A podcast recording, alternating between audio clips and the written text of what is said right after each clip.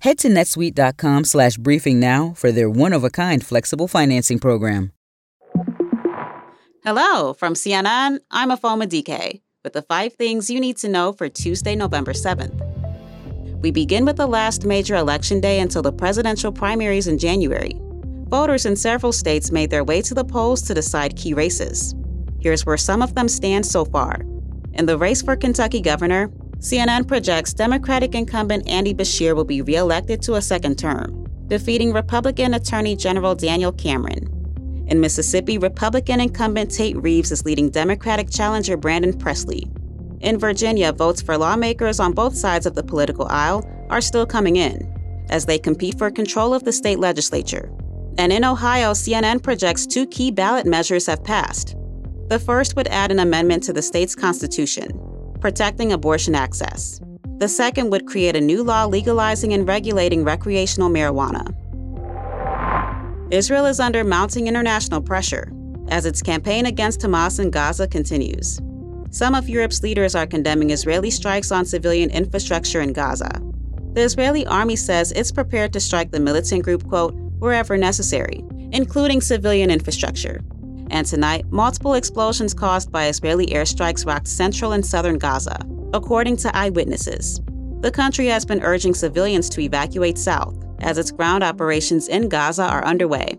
Israeli Prime Minister Benjamin Netanyahu says the country will have the quote, overall security responsibility in Gaza for an indefinite period when the war ends. But the White House says it doesn't support that plan. Netanyahu's senior advisor Mark Regev told CNN's Christiane Amanpour that Israel's post war plan is not, in quote, ongoing Gaza occupation. And I, I, think you could expect something more fluid, something more flexible, uh, where we can move in and move out as need be to do deal with the security situation. Once again, we want the Gazans to rule themselves, and we think there'll be an international effort for that. The House has voted to censure Democratic Congresswoman Rashida Tlaib over her comments about Israel. A Democratic effort to block it failed earlier today.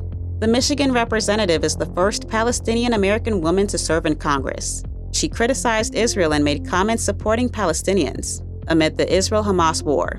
Tlaib has defended herself against the attempts, saying they're part of an effort to silence her. But let me be clear my criticism has always been of the Israeli government and Netanyahu's actions. It is important to separate people and governments, Mr. Chair. No government is beyond criticism. The idea that criticizing the government of Israel is anti Semitic sets a very dangerous precedent, and it's being used to silence diverse voices speaking up for human rights across our nation. The Prime Minister of Portugal has resigned after being named in a corruption investigation. The country's General Prosecutor's Office said they were investigating Antonio Costa, who was the country's Prime Minister since 2015. Costa said during a press conference that he was surprised. The President of Portugal will likely have to choose between calling for snap elections or giving the ruling Socialist Party another chance to form a government under a different prime minister. One group of people is seeing an alarming amount of syphilis cases. More on that next. Hey, we're back. U.S. health officials are sounding the alarm after a more than 30% spike in 2022 from the year before in the number of babies born with syphilis. For infants, syphilis can be a severe, disabling, and sometimes life threatening infection. Untreated syphilis can damage a baby's organs and bones, or harm their vision and hearing. For those born with the disease, there's an extra layer of tragedy. Syphilis is almost always preventable if caught and treated in time. According to the CDC, a single course of penicillin at least a month before birth almost always stops the mother from passing the bacteria to their babies. Well, that does it for us. Join us again at 6 a.m. Eastern.